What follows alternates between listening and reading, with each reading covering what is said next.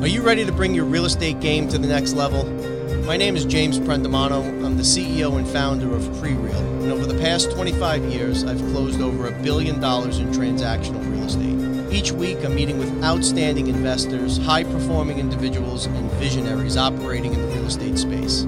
These are the people that are actually out there in the real estate game right now getting it done. This podcast aims at bringing anyone's game to the next level. This is the Pre Real Podcast.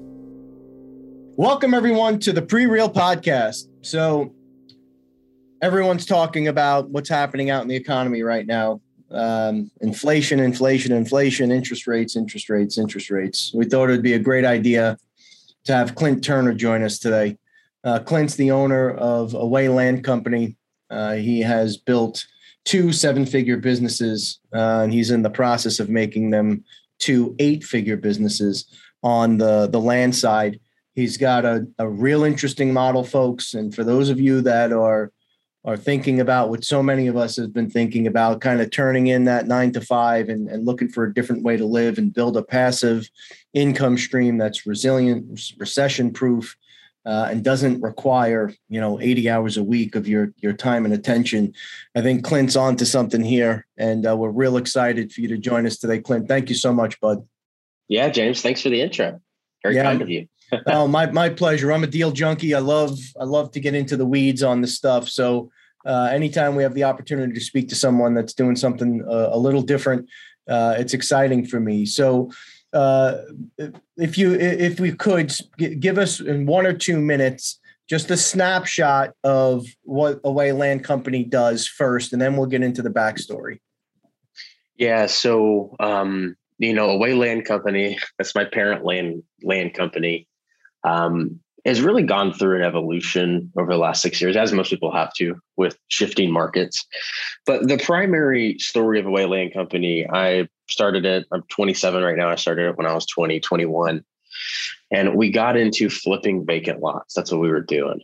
Right. So we go and buy lots. At that time, we could buy lots for 30 cents on the dollar pretty regularly. Um, and we can bring them to market at 70 cents on the dollar and we could turn them pretty quickly. Right. And where, uh, and this is just, you know, not by, I would say, my necessary expertise. It's just what I learned uh, when when I got started, the podcast I was listening to, the programs I took, all the things, you know, people were talking about financing your own properties, right? Fi- financing your own land. And when you can buy land cheap enough, we can, you know, we can put our own first lien mortgage behind it, right? And we can act as the bank. And as I like to say, the bank always wins. So it's always great to be in the bank seat, right? Um, so that's what we started doing. We were buying smaller, medium-sized properties. Uh, we were selling probably half of them on owner financing, where we would we'd hold the note, we'd earn, uh, we'd you know make all the interest upside, and then when people default, we can talk about that later. But uh, we like defaults in our business, so hmm. uh, so you know we started that, and then over the past few years, we've we've kind of found the tangential niche where um, where we're we're subdividing and creating this this this rural land inventory, right? Um, and so that's kind of what we're doing right now. We're we're about 50 50 between buying and flipping lots uh, with owner financing and then buying bigger projects that we're doing that we're putting a little bit of value add into to to make into a lot of smaller parcels. Yeah, there, there's big money in in getting taking these big tracks. Um, we just took down a, a, a, very large piece in New Mexico, 1,700 lots uh, on a golf wow. course. So um, like I said, I'm a, I'm a deal junkie. Uh, there's a lot of of neat uh, ways to do that. We'll we'll get into that. But you started this at 22 years old. I mean, that's that's young. You know, a lot of us are are in our 40s, 50s, 60s, and still struggling to find the courage. Uh, you know, get rid of the excuses and actually jump in head first? You know, was there a strong mentor or presence in your life around real estate that motivated you? Like, you know, how, how did you how did you get into the gig to begin with? Yeah. Um, no, no strong mentor or family member or anything. I've always been very entrepreneurial though, from from the young age. Um, my best friend also very entrepreneurial. We tell this, like to tell the story. We we met in in middle school, I think is what it was. And in middle school, I was buying iPhones because you could buy them cheap off Craigslist. Or you could buy them cheap for people who didn't understand the value. And you could sell them for two or three times. So we'd buy a phone for 50, 100 bucks, sell for two, 300. And my buddy was selling a phone and I bought it for like 80 bucks. And at the time they did promotions where it's like, you know, $50 for a new phone. So nobody really understood that the phones were being financed, right? Whatever. Um, anyhow, so my buddy like thinks he ripped me off that, you know, I bought his phone and we come back after the weekend. He's like, so what'd you do with that phone? Kind of like jabbing at me. Like I sold it. He's like, what, how much you sell for? $350. He's like, what? This guy just like took me for a ride. So, you know, I've always been like, uh, uh, that, it, that was the spark of a very good friendship, but um, I've always been very entrepreneurial and I've had a lot of things that weren't real estate that didn't work as I was going through college and uh, kind of coming up, or some that worked worked minorly. Um, you know, with Landman, it was just something I heard about, I learned about it, it kind of clicked with me. And so I was trying it alongside some other things, and you know, we had a couple big wins, and I was like, "Shit, you can make some serious money doing this." right? It's kind of the first real big wins that I'd had uh, in the entrepreneurial journey.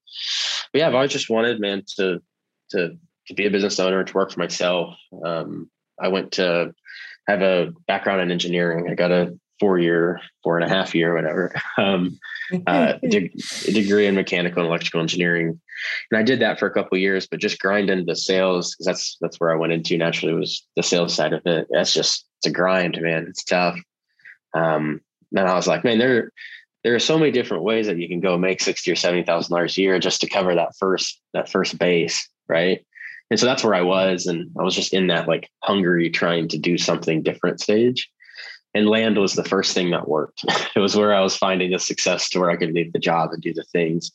Um, and so I've just always loved it and had an attachment to it since. So uh, the, there's a common theme, you know, amongst us serial entrepreneurs. Um, and I, I've found that many of us have similar backstories and, and, you know, we all share certain characteristics.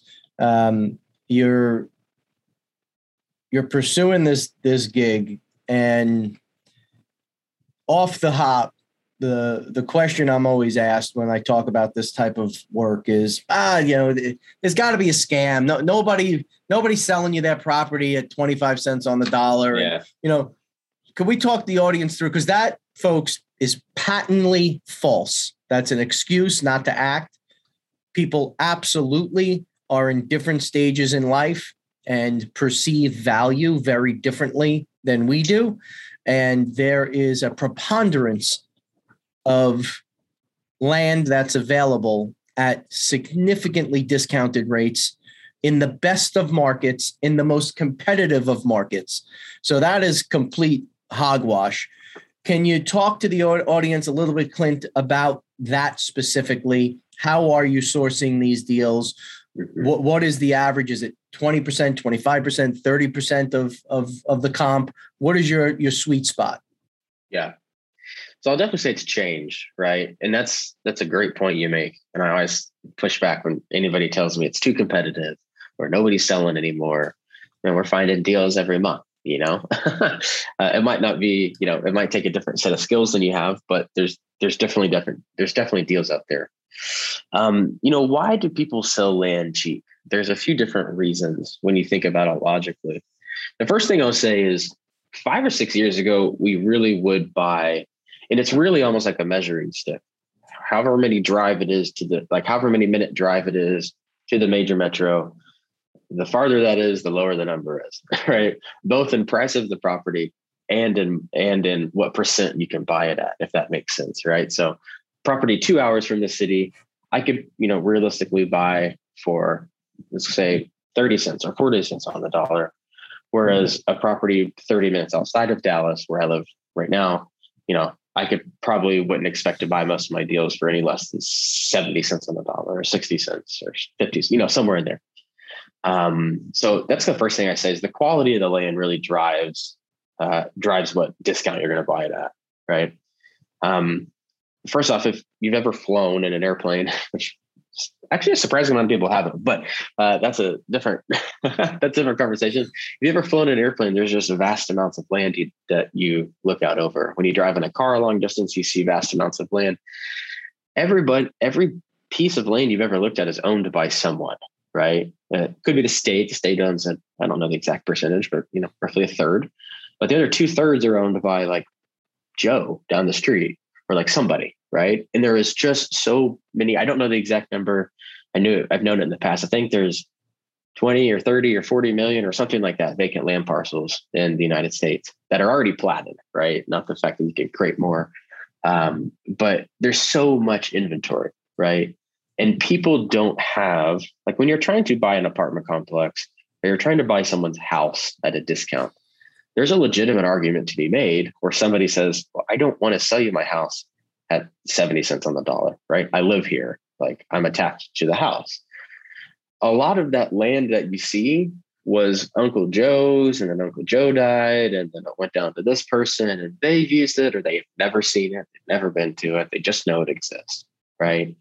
Um, they don't have the same level of emotional attachment to the piece of land as maybe somebody does to a house or a storage facility or apartment complex, something like that, right? There's a very little attachment a lot of the times to the piece of land from the person we buy there's plenty of people that are very attached to their land and tell us to go pound sand. Mm-hmm. Um, but there's some that don't, right? That they don't they don't know much about the property. So, you know, I will say there's there's a lot of reading out there if you get into land investing that says you can buy land at 20 or 30 cents on the dollar. You know, I don't think that's necessarily true anymore. That maybe 10 years ago, you know, I would say maybe we're at a, a level of like you can buy land at 40 cents on the dollar if it's farther out and you're probably going to be eking up towards 60, 70, 80% as the quality of the property goes up.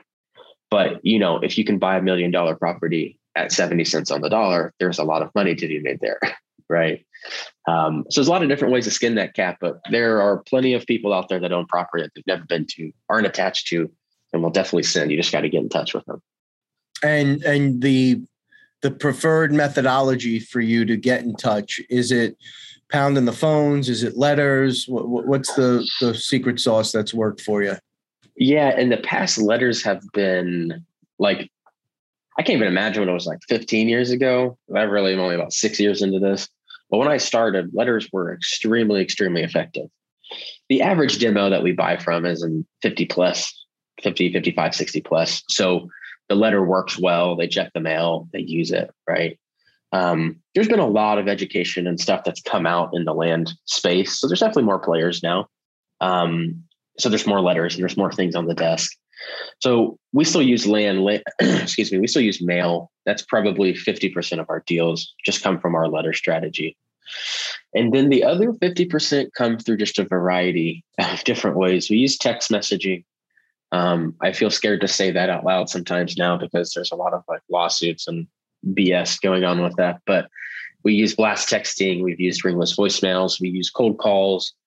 Um, and there's a lot of real ninja ways you can find land too. Like again, Bill down the street might have heard that Craigslist is a great place to sell his property, right? He may have posted it on Craigslist and you, it's 150 days old, it never sold. You call Bill, Bill thinks the property is never going to sell. All of a sudden, you got a lead at 60 cents on the dollar or whatever right? So Craigslist, Facebook groups, Facebook ads, we've done it all. Our kind of primary right now in 2022 um, today is about half letters, and then the other half is spread out between text, cold call, and just my VAs just running running amok in the different Facebook groups and MLS type type listing places. So um, you're talking about the VAs, and and I want to get to that at some point because I think uh, what is what's the most attractive part of the land investing for me is it is very manageable um, and it is a business where you if you have the proper infrastructure in place you don't have to necessarily create a whole mess of jobs for yourself to do. A lot of the work uh, believe it or not, folks, and Clint, I'm, I'm not sure if it is, but I would suspect it's been your experience that the VAs today are clearing title, they're doing proper diligence, they're handling marketing. I mean, there's a mess of of responsibilities that you don't have to handle yourself anymore, uh, or have a, an office with a team of ten uh, in person handling that work. Has that been your experience?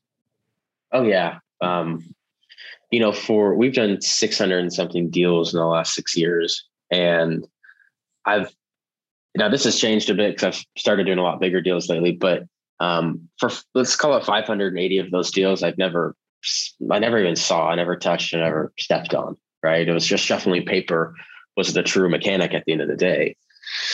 Um, yeah, man, it, the way I like to tell people is that everything, just about everything in real estate or in land, really almost any real estate asset class, it's commoditized about 95% of the way. The only 5% that's not a commodity or has a pretty standard price around it is exactly what you said is being a deal junkie or like being a deal maker is, is, is what I say on my side. Um, that's the only thing like VAs run 10 to $40 an hour, right? Attorneys run two to $600 an hour. Title companies cost just about the same, right? Depending on where you go. Like everything is done for you more or less. There's a, there, there's learning, there's specifics, but where you really make the money is you're the deal maker, right? That's the only thing that you can't go and just pay somebody and they give you a deal right? It's the skill. Um, and so, yeah, like, you know, that's really what it is at the end of the day is everything else VAs from first phone call, first lead, first time a person reaches out uh, to close is can pretty much be done 95% without you. The 5% where you want to play is being the deal maker, right? Closing deals, doing doing doing whatever you got to do to get a deal closed. I've I've done many deals lately uh, on the bed of my truck because I went yeah. out and this guy won't, you know, he won't sign the contract on DocuSign. It's like, okay, well, I'll fucking drive out and meet you. Sorry, yeah. because because of this, right? I'll I'll meet you at the day at at the property, and we shake hands and drive around in the truck, and all of a sudden we got we're on the bed of the truck signing the document, right? Yeah, that's the five percent that you want to play in and what you want to do. Everything else can be done by other people. So yeah, we have a pretty lean team. I've been up to twenty. I've been alone, obviously, at the beginning. Um, we operate with like five or six people right now, um, and that's about all I do is just play in that final that, that final phase of all right, numbers look good. Like let's make this deal happen somehow. Right, let's get that contract signed. So um, everything other than that can be done by someone else. So you're are you focused now more on uh, finding buyers for your product per se only, or are you also offering um, consulting and coaching to teach people how to do what you do? Yeah. Um, well, you know, we do both. Uh, I've I've done a lot of consulting over the last four or five years. I don't do as much anymore. Um, we kind of have a we have a mastermind group for experienced investors, and that's pretty much our main consulting side product right now. But the majority of what we do is, yeah, we we find the deal and then we bring it to the market often, right? And the market is normally hungry enough to take it. We have some repeat buyers, but most of the time we're taking the deals down, bringing them, listing them, getting them cleaned up a bit. Um, and so that's what we're doing. And we're looking for flips and we're looking for projects that we can do subdivisions on. Okay. Now, um, when you're executing the plan, right? Where are, are you looking in one market, two markets, 20 markets at a time? What does that scope look like? I lost your, your audio there. Sorry about that. Um, yeah, I think it depends on, you know, this is kind of a tough, tough one to answer because six years later, what I would tell you from day one is I would just go after the big the big deals, right? The whales, because you do one or two of those a year and you make more money than you do on the smaller ones. But also, it's very intimidating for someone who's never done a real estate deal to go out and put together a multiple million dollar deal off the bat, right? So, I'm also a proponent of people getting started doing smaller properties. And so, I think which route you're going changes that answer a little bit. Um, because if you're doing a more rural approach where you're going for cheaper properties, um, you're going to have a higher hit rate. I like to explain it like like like we get this dopamine hit when you get a lead and you get a deal, right? Yeah, man. So sometimes doing five or 10 small deals to get going, just get your engines going, right? And then it really gets you motivated. So that's what I think you find when you go call it two, three, four hours away from a major city. You're going to find a lot of desert, just treed, forest land, completely undeveloped. But people love to buy it because they want land and they can't afford the stuff near the city. So they just buy farther away because it's cheaper. So you can go mail out there. And if you're going to do that, you probably want to choose a handful of areas, probably five or 10, right? Just to have the volume of touches, right? Of letters or phone calls or whatever it is. As you get closer to the city and you maybe start playing a little more on the value add side, I think it it serves you very well to get really ingrained in a few markets, right? Because there's more rules and there's you need contractors or you need attorneys or you need whatever the hell it is, right? Makes things go faster um, for those larger deals. So it kind of depends where you're going, right? Um, I work in about five sub markets of Dallas and Austin in, here in Texas for our bigger deals. And then we do a lot of smaller deals in West Texas, Southern Colorado, all over Arizona. Um, but for the bigger deals we do, like it's it's closer to home and it's in markets I know well. Okay. Um, and when you're executing, especially on the smaller ones, because the bigger ones, uh, I suspect you have time for diligence and you can really kind of get in the weeds and figure it out, right? But the smaller ones, um, how are you est- establishing comps? I mean, are you diving into the MLS on a regular basis? I mean, you know, what, what tools are you using to establish your comp base?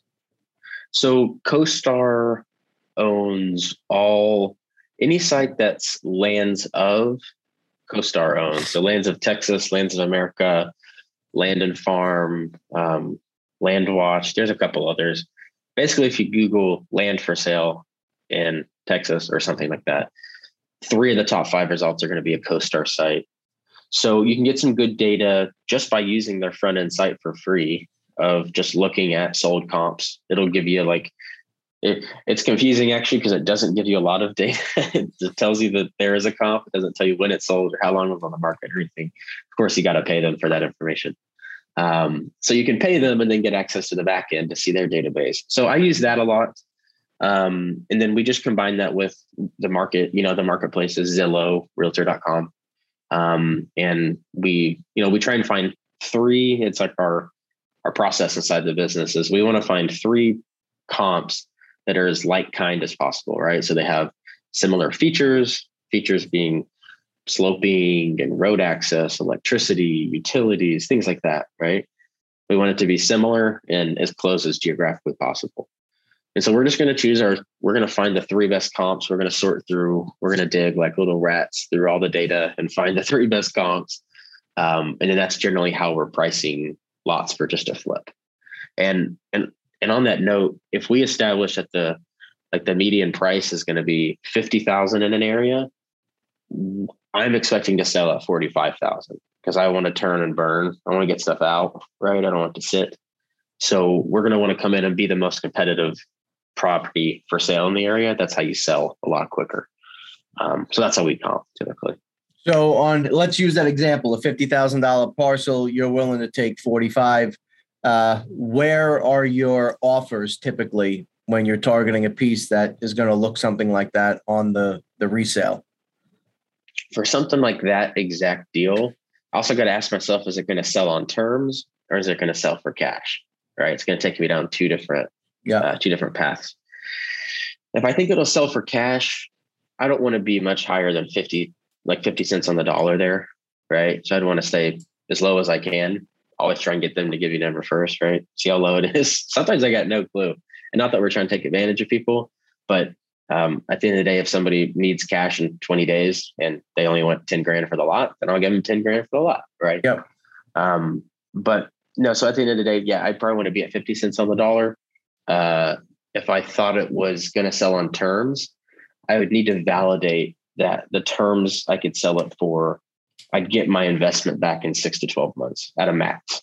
Right. So I want to be able to take a down payment and monthly payments to where I'm made whole in six to 12 months. If I'm not going to be able to feasibly do that in that area, then we either got to adjust the, the buy price um, or we just pass on the deal. Right. So, are you, uh, when you're selling on terms, are you actually conveying a deed at the closing or are you doing like a contract for deed and at the end of the arrangement, that's when the deed is transferred. Definitely depends on the state. It depends on the state. Um, Texas doesn't like contract for deeds as much, whereas Colorado and Arizona and New Mexico, and Oklahoma. They don't mind it as much. Texas is not a big fan of it. You can do it, but it basically is you might as well just have a deed of trust. So anywhere that I can get away with a contract for deed, it limits my exposure and liability the most, I believe.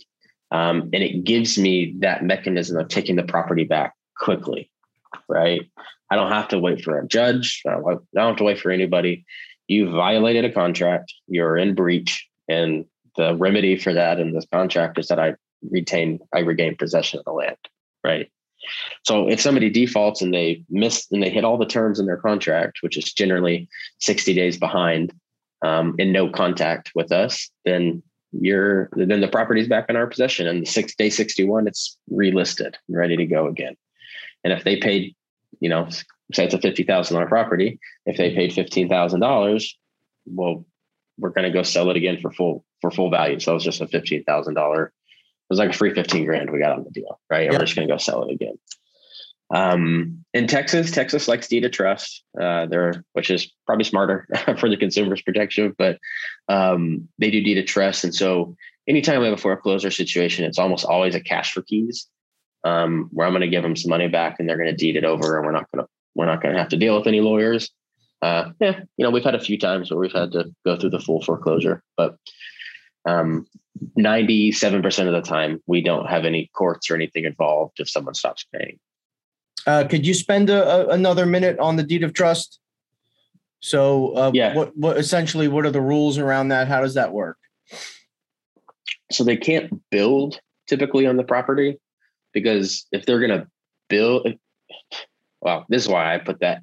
A, I don't want somebody like making permanent changes to the property that they don't own. So I don't want them to go dig a 40 foot pit, right? and then they default on the property and I get it back with a 40 foot pit.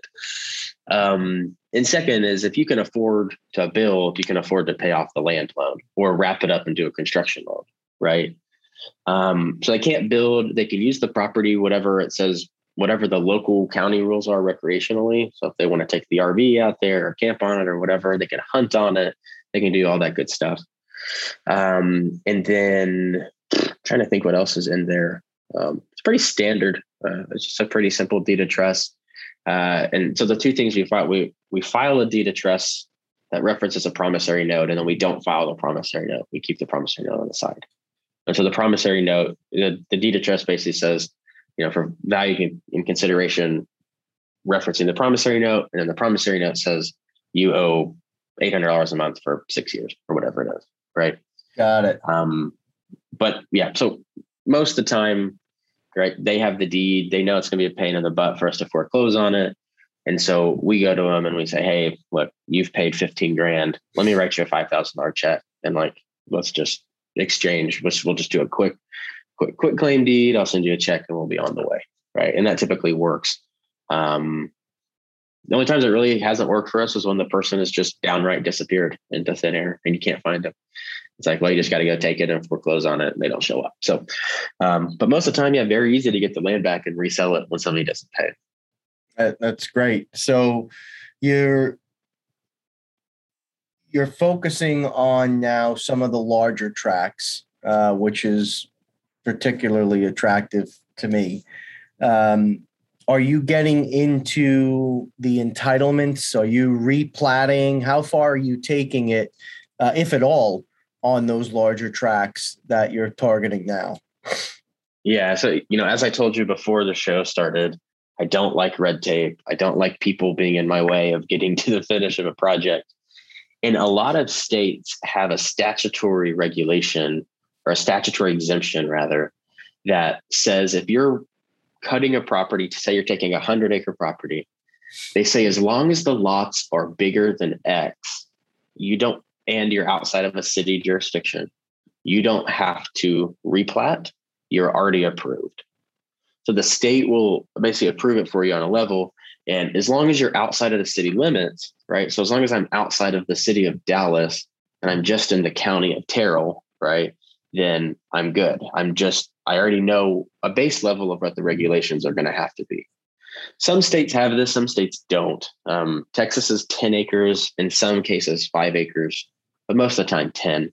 So I can go, I can reach out to the owner of a hundred acre tract and I can already know pretty darn good and well that I'll get nine tracks out of it, give or take nine to 10, um, because the state says I can do that rather than having to go and get the property under contract and then talk to the city council and make sure that they're okay with that or we have to zone it or any of that nonsense.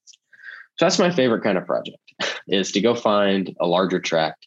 Um, now, sometimes to answer your question, we we do when we have replatted, and it's just when it made the most sense, right? It's like the headache was worth the extra, you know, the extra yield we would get out of the project, if you will. Um, so, like sometimes the like for example, a project I can think of just had a lot of it had a big like eight thousand foot corner of road frontage, right? And road frontage is the holy grail when you're subdividing because you don't have to cut roads, which are extremely expensive. And so it made a lot of sense to utilize that road frontage and go lower than 10 acres, right? Longer, skinnier track, 10 acre tracks look kind of funny, and one acre tracks were beautiful. And so we went through the process and got one acre tracks plotted out. Again, since it's outside of the city, it's just going through the county regulation. So it's honestly very simple normally. The local surveyor almost always knows exactly how to do it. that's the that's the hack there, is you don't got to figure it out. You just got to hire the surveyor that already has done that before. And they're like, oh, well, you talk to Bill and we go here and we get it signed and we'll just take care of that for you. That's the that's the surveyor's job. Um, but yeah, I like to know for feasibility and like financial feasibility what's the worst case here? I can cut this into 10 acres. What a 10 acre tract sell for? And then we can do the math backwards to figure out if the project makes sense. So um, the the the road frontage aside, which obviously is like you said, the holy grail. Um, are you just not doing those deals where you you don't have a ton of road frontage and you've got to do an internal road network? Because that gets that could get messy and and could be a a headache, right? So are you just staying away from those deals altogether? So how I like to describe it is it, we've done variations of all the things. We've done roads, we've done power, we've done water. Uh, well, I guess not all things. We have an extended sewer infrastructure, um, but we've done them all in different ways. When the properties are rural, you can actually get creative. Um, there's these these cool systems where you can drill say you're getting 10 lots, you're making 10 lots, right? And there's not enough road frontage for it. Basically, to extend a water line is always expensive. So instead, you can drill a well and you can have pressure tanks that are always filled and it acts in the same way that a water line would. So as long as the well is full, you know, then it, it, and the wells are always full typically. Um, so there's a lot of cool ways you can do it. But to answer your question, we generally don't do much entitlements. Um, again, I'm not afraid of doing an entitlement project but it's just the use of my time, right? Um, and I also find that entitlement projects in a spec they're speculative in nature. And when you're in a market where you don't want to be doing like where you want some certainty, right? A uh, like an entitlement project is often um, it's very speculative because you often have to put up hundreds of thousands of dollars before you're ever backed by any sort of asset to know to know if you can do your project, right? Um, and so unless I'm getting into like a like we have I have one property that I'm just holding right now. I don't know what I'll do with it. It's like four and a half acres next to us, uh, a nice neighborhood and a golf course, and it's zoned for higher density multifamily. I think we could do a multifamily build on it. I think we could do a storage build on it. Um, the county was pretty open to all of them when I talked to it, right? So like we will do it, but at the end of the day, it's just a lot of red tape, paperwork. Like the timeline on that deal is going to be 12 to 18 months minimum, I would think, where I can go through an entire subdivision, construction, listing, sell, everything's closed through title in six months. Right. So for me, it's just where my momentum is. And I'm like, I'd rather do three of those and the time it would take me to maybe do one of the other ones. But I've also got some friends that have made a bunch of money in titling land and selling to developers. So there's nothing wrong with it. Our game is just much more on this on the minor subdivisions. Got it. So, uh, are you looking at like timber value and whatnot when you're acquiring these these parcels? so funny. I've gotten asked this question multiple times in the past few days. Uh, it, on the East Coast, timber value comes a lot more into the equation mm-hmm. um, because there's a lot more real feasible logging operations going on out there. Whereas there's not a ton of logging operations in Texas, Oklahoma, et cetera, where we are. And the other thing is um, with timber, yes, it may have a value, right? But the actual time to harvest, process, get paid, by the time you have all the fees associated with it, it's not as lucrative as as as people think. So if we're if we're flipping a truck that has timber on it, um, I'm never I'm never investigating cutting the timber personally, at least. Um, I'm just saying, hey, and and you can just call the log like there's multiple logging companies. You can call them. They'll drive by your property. They'll do a they'll walk an acre of it, look at the types of trees and wood, and they'll give you a rough estimate of what they how much timber they think's there and and what it would go and what it would go for. So if they say, hey, there's a hundred thousand dollars of timber on this property, how I calculate it in my head is all right. I'm just going to treat that as like an like an investment. All right. I'll like I will value the surface value of the land, and then I will take say 20% of that timber value and add it onto the surface value. Right. Um, but in a lot of the areas that we work, there's just not uh, you have to have very specific, the right kind of timber, and you need to have a lot of it. So you get a logger to come and set up a big operation to cut for you. Um, so we rarely do much with timber. Uh, it, sometimes we'll just value it and and pay somebody a little bit more because it has timber. And on the sales side, I can say, hey, it's got all this timber, blah blah blah, right? Um, but we don't do a ton with it. Yeah, no, you're you're right. It is an anomaly, and there is a lot of logistics, and there are, you know, right now there's a beetle that's eating all the ash trees, yeah. right? Like there's uh-huh. there's a lot of stuff you have to contend with. That said, uh, we've done well um, in Pennsylvania uh, with mm-hmm. with those deals. There there is some significant value that we've been able to pull uh, off the land before going through the next steps uh, and subdividing and so on. Yeah, I have a few. I have a few clients that work and live on the East Coast, and they deal a lot more with timber. That's why I say the East Coast is like I don't know why it just happens more out there. Because yeah. I have a friend. He's he's been in the I don't know the wood industry, the logging industry, whatever it is. He's been in it for a while, and then land was a byproduct of all his logging knowledge. So I just call him anytime I have a, have something out there. I'm like, I, what is this worth? I don't know. Um, but yeah, we haven't done a ton with it. We did have one in Oklahoma that was like 400 acres, just solidly full of trees. Um, and so I, I, you know, that one had some real value, I think, in the timber. We just flipped that track. Um, and so I could, the buyer was like, like land is just like, in my opinion, gold or silver or anything. It's limited in quantity and it's usable, tangible, which makes it more, uh, which makes it better. Um, that's kind of the same thing with the timber. It's like you're buying the land and you're buying the timber, right? So when I come in and say, hey, you're buying a, you know, because I bought it from somebody who didn't really care about the timber that much, right? I can say, hey, this track has a hundred thousand dollars of timber on it, right? Um, and we're selling the whole track for one hundred fifty thousand dollars. So you're making a really great investment, right? Because you still have the land, timber grows back, yada yada. Um, so we've done it a few times, but it just doesn't come into play a lot out here normally. Fair enough. Um, so, and and and you not having the the the operation in head for the subdividing and cutting in the roads and because then it does play into it a bit more uh, but seems to to make sense. You're not vertically integrated for that kind of operation and nor are you focused in those areas. So um, you know you you're one thing that stood out to me on your site that was different than some of the other folks in uh, the land space was like the customer journey and the customer experience. Uh, you've spent a, what appears to be a lot of time, money, and energy focusing on a positive experience for the end buyer um, that yeah. is buying the, the property for you. Could you spend a minute or two talking about that? Well, yeah, when you're looking for land traditionally, you hire a realtor, you get in the truck and you drive out and look at a property and maybe you like it, maybe you don't. Maybe you want to negotiate on it, and then you don't get that deal, and you move on to the next one and the next one. It's just a long process, and there's fees. Realtors are going to take fees, which are going to naturally drive up the price of land. You know, when somebody calls our calls our team, like we could, in most cases, like just close a deal over the phone very simply in a matter of days, right?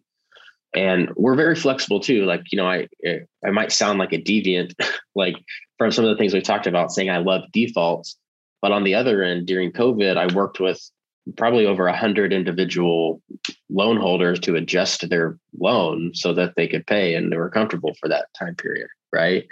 I will do, and I tell my team, I want to do everything we possibly can to keep somebody paying and keep somebody in the property. Right. They get behind on payments. We'll give them a few strikes. Right. Hey, we'll just add that onto the back end if you can continue paying. We're very, like, I think we're very grace, like, we give a lot of grace in what we do. Right. Whereas a bank would just slap on the late fees and push it into foreclosure and never like you know it would just be a nightmare with us it's like we're you just call us and it's the same few people you're always talking to right um, and we don't have any real incentives for our salespeople to sell the properties which i know sounds crazy but land sells itself you don't need heavy sales pressure it's like the land will just sell we just need a really nice friendly person to help them through that understand some of the specifics around what do people care about? Power, water, sewer. Like those are the three main things, right? And then some areas can have their own little logistics. Um, but yeah, man, we've sold, I would say 90% of our properties just from just internal, right? Whether it was me selling it or it was our team now selling it. Um, people just like to work with us and about 20% of our buyers buy again, right? Wow. Um, so that that says a lot, right? Is that they bought 10 acres here and now they want another 10 acres or they want 40 acres. And we also do this weird thing that not a lot of people I've heard do, but we will allow people to like, it's almost a used car dealership kind of play. But if you bought 40 acres here, right, and we have a listing for 80 acres over here or 10 acres over here or whatever, as long as it's more than what you've paid, you can more or less trade in your property to go to buy a different property. Wow. Um, and so we'll do that for people for no fee, basically. Um, we'll make we'll make money because often the property is appreciated. And we'll get it back for we'll sell it for more than what we sold it for the first time, and they often take a discount and they pay more for the next property. So kind of exactly what you'd expect when you take your car to a dealership and they say, "Well, we'll give you sixty eight hundred dollars for it." Right? Same thing we do is we'll more or less just handle all the paperwork, do all the deeds, and allow people to transfer. That's something people like when they buy um, we're just easy to work with, right? We'll take a credit card for for up to a certain amount of money, right? Um, we're very easy. So we've had a lot of people that have bought and then bought again and have just been in the ecosystem for a while. And we have a massive buyers list too. Oh, that that's it. It it definitely stands out. Uh, you know, as again, I've I've interviewed a number of folks and and I've dealt with a lot of folks in the industry. And your customer journey uh, your testimonials it, it, definitely stood out. So i just wanted to touch on it. Um, and look at the end of the day our customers are our customers right? It's the lifeblood of what we do. And, and sometimes yeah. folks forget that without our customers you know doesn't matter how good we are at what we do uh, you need folks yeah man you know i've heard i've been in places and i don't want to rat you know i don't want to you know talk bad about it, but I've heard people who are in, you know, they're in the rental game or they're in the apartment game or whatever, and they talk negatively about the renters or the people who are paying the paying the fucking rent. You yep. know? And I'm like, you know, obviously there's quirks and stories, but like they're they're the ones that have created your wealth for you, you know. And on our side, like when if I'm selling a, a property on a mortgage and I'm holding that mortgage, I want to make sure that everyone's happy, you know. Yeah. Because because at the end of the day, if they wanted to get, they could figure out Clint and find a phone number and make my life, you know, a pain in the ass if they wanted to. No doubt. Um, so you know, we want to keep people happy and paying. That's a that's a pretty common trade in business, I think. Absolutely. So um, your consulting business, um, you know one of the captions was you know providing land investors with coaching training tools to scale the business through digital marketing. So on that side again are you you know let's say um, i called you up and i said hey clint I, w- I want to go through a program. I want to learn how to do what you do. Are you offering that kind of level of experience? Are you taking people through the entire process and training more clints out there? Is that part of what you're doing you know, we have so you know, I started Learn Land. Uh, that's the name of our consulting company. I started that about three years ago, um, and we've kind of gone through the the gambit of what we've done. Man, we've done we've trained complete newbies who don't know anything about real estate. Um, to we've trained to on the other end, we've trained really high level operators in different niches on how to do how to do land, right? And that's really kind of where we've landed. pun intended, I guess, uh, is we work a lot with high level operators, people who own a, a house wholesaling business or house flipping business, or they own a commercial real estate investing business. And they're always, and they get land leads from time to time and they think about land. They just don't know land, right? That's, that's really who we work with and what we do most now is we help high level operators bring in this vertical of land. Because if you've already got marketing going out, if you've got a you or a team hopefully helping you processing stuff coming in, right? And you know how to the general deal cycle, we've got 80% of the way there. You just need the land knowledge, right? Yep. Um, and truth is we play mostly in Texas. So I don't train a ton of people in Texas, but people outside of Texas, I train a lot of, right? Um, so yeah, we're very specific. I'm not going to train 10 people in one market, right? First come, first served type deal. Um, but that's mostly what we do is we'll help we'll help mid to high level operators who have an ex- have an established history of successfully investing in real estate, typically in a different asset class, um, and then they want to bring in land. So that's that's what our consulting offer is these days. And we also have a mastermind. Uh, it's really geared towards high level land investors, specifically people doing a million dollars or more a year in their land investing business. Um, but that's a very, very niche program. So not a lot of people exist in that realm. But uh, for those that do, that that's another product we offer. So uh, as we we wrap up here, what what are your thoughts on you know uh, economy as it relates to the land business? Is it is it a time to pump the brakes? Is it a time to double down? Is it a time to remain consistent? What what does your crystal ball tell you?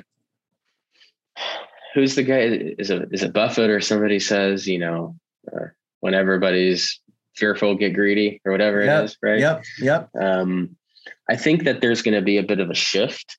Um, my personal, when, as it relates to land, I'll leave the rest of the economy to somebody who knows more about that. as it relates to land, where I think we'll see less buyers are in luxury products. So I think we'll see less buyers. And I just closed today, and I would I got the email about an hour before this that the deal funded. I'm just so thankful. Um, but we sold a package of 19 there were luxury lots. They, we sold them for about a $240000 price point a piece the, the developer will probably sell them for three to 350 but i don't want to be in luxury right now. That's not where i think i think some there will still be luxury sales but where we've made a lot of money and where the biggest buyer pool is uh, right now i think is a 50 to 150 thousand dollar properties so we're trying to find properties near major growth markets where we can create a product at that price point, right? And then on the back end, we can competitively finance it, especially with the banks doing what the banks are doing.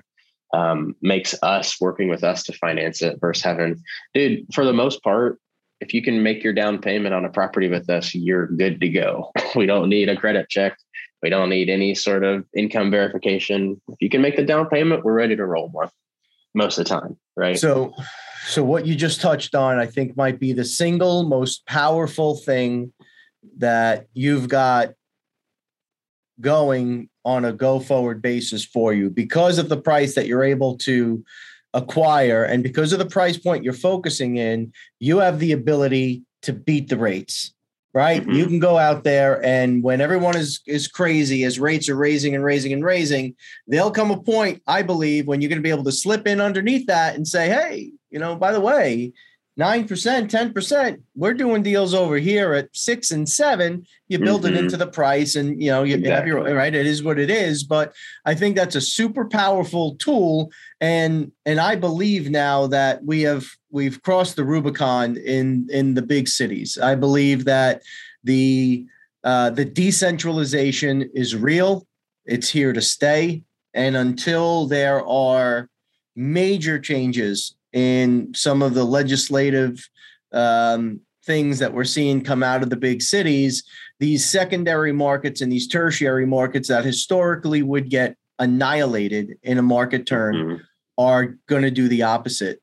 I think mm-hmm. that that of course there are some markets that I'll never understand how the heck they're doing what they're doing, but I believe that the right secondary and tertiary markets have now stabilized and this is the new norm, man. Like Mm-hmm. Coronavirus shifted a lot of things and work patterns and the ability to do this remote and the ability to step away and kind of launch your own business like a land business uh, is here to stay. And I think it's going to support those markets. And I think that there's a hell of a future in, in land investing in the future.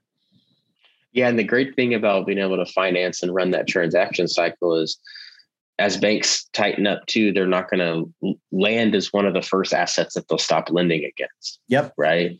Banks don't love to lend on land unless you're going to build on it immediately.